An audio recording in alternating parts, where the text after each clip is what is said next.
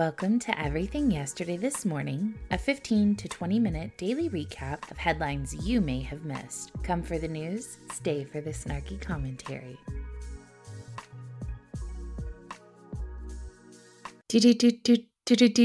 Good morning and welcome to Thursday's edition of Everything Yesterday This Morning. I am your host, literally Heather. Uh, Biden issued a stark warning Wednesday about threats to American democracy, using a primetime speech to urge voters to reject ultra MAGA Republicans who undermine faith in the voting process. You know what undermines my faith in the voting process?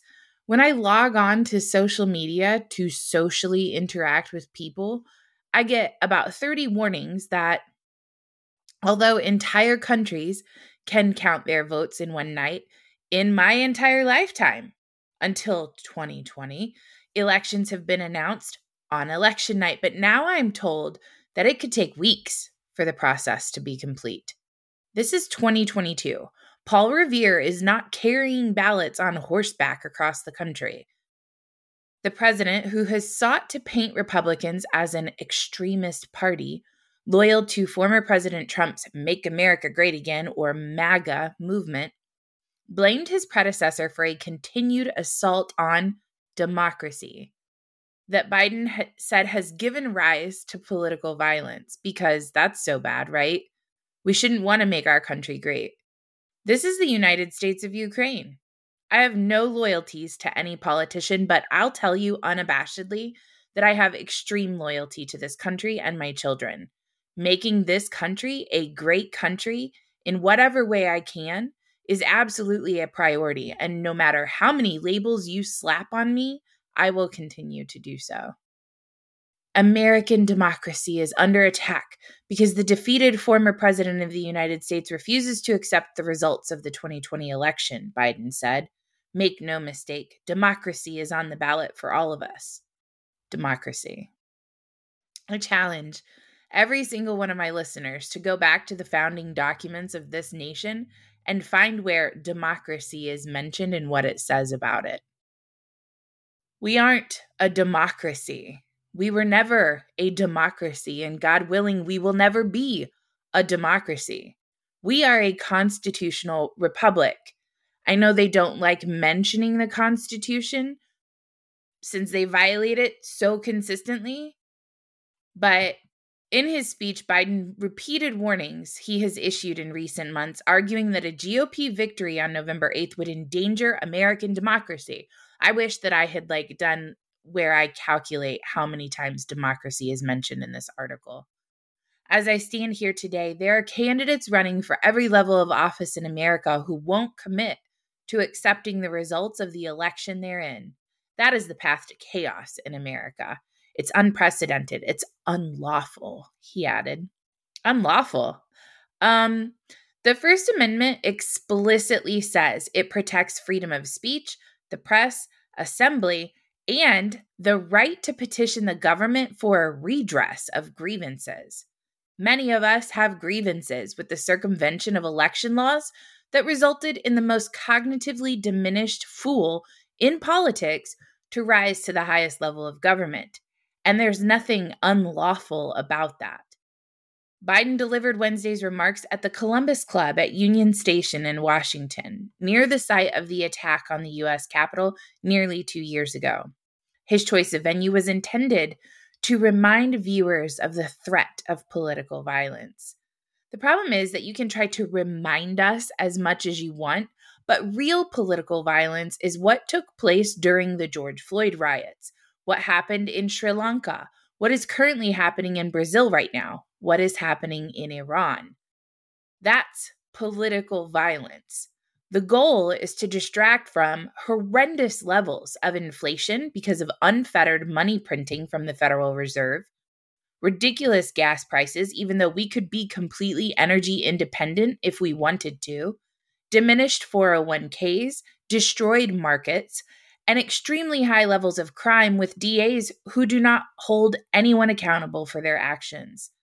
The president implored voters to remember there are bigger concerns than high gas prices and inflation on the ballot in Tuesday's election. Quote I appeal to all Americans, regardless of party, to meet this moment of national and generational importance. We must vote knowing what's at stake and not just on the policy of the moment. Oh, we will, Joe. We know exactly what's at stake and we will vote accordingly. Uh, the Federal Reserve ordered another big boost in interest rates on Wednesday and warned that rates will have to go even higher to bring stubbornly high inflation under control. The central bank raised its benchmark interest rate by three quarters of a percentage point. The rate, which was near zero in March, has jumped 3.75 percentage points in just the last eight months. That's the most aggressive string of rate hikes in decades. But so far, it has done little to curb inflation.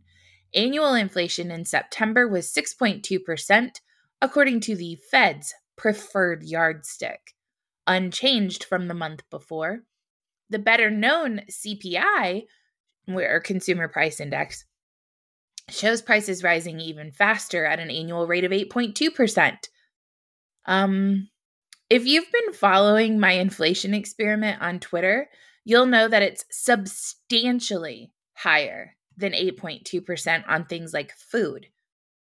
Federal Chairman Jerome Powell warned that taming such severe inflation will likely require even higher interest rates than he and his colleagues had predicted just two months ago. Y'all ever notice these predictions are never very accurate? It makes you wonder why this teeny tiny finite group of individuals gets to make so many decisions for the entire country, and I would even argue the world. Now that it's affecting their electability, some politicians are starting to ask the same questions, with polls showing inflation is a top concern among voters. The Biden administration and most members of Congress have stayed out of the Federal Reserve's way as it tries to control prices. But a handful of Democrats have begun to challenge the central bank's approach, warning that aggressive rate hikes could put millions of people out of work. And that would be really bad going into the 2024 election. We are deeply concerned that your interest rate hikes risk slowing the economy to a crawl while failing to slow rising prices that continue to harm families, said Senator Warren. In a letter, sent to federal chairman Jerome Powell on Monday, the housing market has already slowed to a crawl as mortgage rates topped 7% for the first time in two decades. Despite the fallout from rising interest rates, Powell said the central bank has a responsibility to bring inflation under control. Well, you created the problem. No one knows whether there's going to be a recession or not. Yeah, we do. And if so, how bad that recession will be.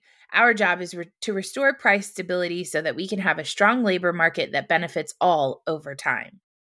Y'all know that I could spend the rest of this episode talking about the Federal Reserve and my feelings about it, but I won't because I got more to talk about. Um, but the hubris, man, God. Uh, Biden's official White House Twitter account deleted a tweet after it was fact checked through Twitter's new crowdsource fact checking feature. This is at least the third time that a Biden administration Twitter account has been fact checked since Elon Musk took control of the platform. And it is glorious. On Tuesday, the White House tweeted Seniors are getting the biggest increase in their Social Security checks in 10 years through President Biden's leadership. Using Twitter's new crowdsourced fact checking mechanism dubbed Birdwatch, users then added context to the White House's tweet. According to Twitter, the context is written by people who use Twitter and appears when rated helpful by others. The added context note stated seniors will receive a large Social Security benefit increase due to the annual cost of living adjustment, which is based on the inflation rate. President Nixon in 1972 signed into law automatic benefit adjustments tied to the CPI. During a press conference on Wednesday, White House Press Secretary uh, Jean Pierre claimed that the White House deleted the tweet because it was, quote, incomplete. Look, the tweet was not complete. Usually, when we put out a tweet, we post it with context, and it did not have that context. In the past, we've pointed out that for the first time in over a decade, seniors' Medicare premiums will decrease even as their Social Security checks increase. That's a little bit of context that was not included, Jean Pierre said. This means that seniors will have a chance to get ahead of inflation due to the rare combination of rising benefits and falling premiums. So, you were providing malinformation?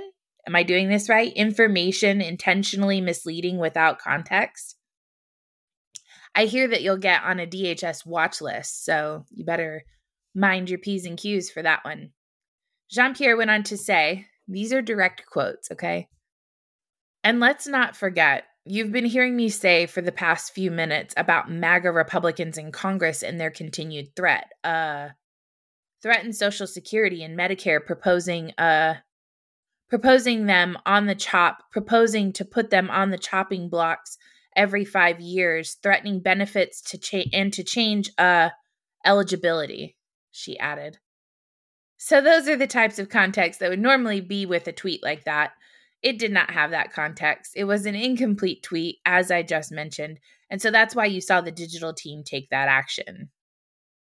Can you imagine? Whew. Over the weekend, President Joe Biden posted two other tweets that were fact checked on Twitter. One tweet he posted on Saturday, Biden claimed the Inflation Reduction Act is, quote, capping the cost of insulin at $35 a month. Twitter users then added context to the tweet, writing, while the Inflation Reduction Act capped insulin costs at $35 for individuals on Medicare, it did not cap costs for seniors on private insurance or anyone under the age of 65. Out of the 8.4 million Americans who take insulin, only 3.3 million are actually covered by Medicare. In another tweet posted on Friday, Biden wrote, Let me give you the facts. In 2020, 55 corporations made $40 billion and they paid zero in federal taxes. My Inflation Reduction Act puts an end to this. Twitter's subsequent added context note stated the Inflation Reduction Act imposed a minimum tax on corporations with average pre tax earnings greater than $1 billion. Out of the 55 corporations the tweet references, only 14 had earnings greater than $1 billion and would be eligible under Biden's tax law accountability is a hell of a thing, and I'm here for it. United States and Saudi Arabia have shared intelligence with each other that indicates that Iran may be planning an imminent attack on energy infrastructure in the Middle East, particularly in Saudi Arabia. A Saudi official told CNN that Saudi Arabia shared intelligence of a possible attack with the U.S., but the source did not give any specifics. A second U.S. official said that a U.S. F-22 fighter jet is all or fighter jets are already in Saudi Arabia and are available to counter any attacks or threats. We won't hesitate to act in defense of our interests and our partners in the region. He said that he was not aware of any public warnings issued through the embassy about a threat and confirmed that the State Department is required to inform citizens if we do have information that is precise, that is credible, that could potentially pose a threat to the American citizen community. The US believes Iran may be trying to focus attention on Saudi Arabia, which Iran accuses of helping fuel protests. That's rich. It couldn't possibly be because Khamenei and the mullahs have made their own beds by beating and killing their own citizens, lying about it, and their people have had enough of it. Iran is Saudi Arabia's chief regional rival, and Riyadh served official diplomat severed, I'm sorry, official diplomatic relations with Tehran in 2016 after Iranian protesters stormed the Saudi embassy in Tehran in response to Saudi Arabia's execution of a Shiite cleric. Iran backed Houthi rebels have also attacked oil facilities in Saudi Arabia and the United Arab Emirates in recent years, raising concerns that energy infrastructure could be a target for any Iranian provocations in the region. The really rich part of this is that the US is about to release a shit ton of money out of South Korea, $7 billion to be exact, to give to Iran in an effort to finalize the Iran nuclear deal. And that money will obviously not go to its people, it will go to the Houthis, Hezbollah, etc. Iran's government is the largest benefactor to terror in the Middle East, and we are complicit. But we are now in a position to need to help Saudi Arabia to protect our own interests. It's our foreign policy in the Middle East is ridiculous. In another huge win for the globalist agenda, North Korea fired at least 23 missiles into the sea on Wednesday, including one that landed less than 60 kilometers off South Korea's coast, which South Korean President Yoon Suk Yeol described as territorial encroachment, and Washington denounced it as reckless. It was the first time that a ballistic missile has landed near the South's waters since the peninsula was divided in 1945, which is winning all over the place here. It is also the most missiles fired by the North in a single day. South Korea issued rare air raid warnings and launched its own missiles in response. The launches come just after Pyongyang demanded that the United States and South Korea stop their large scale military exercises, saying such military rashness and provocation can no longer be tolerated.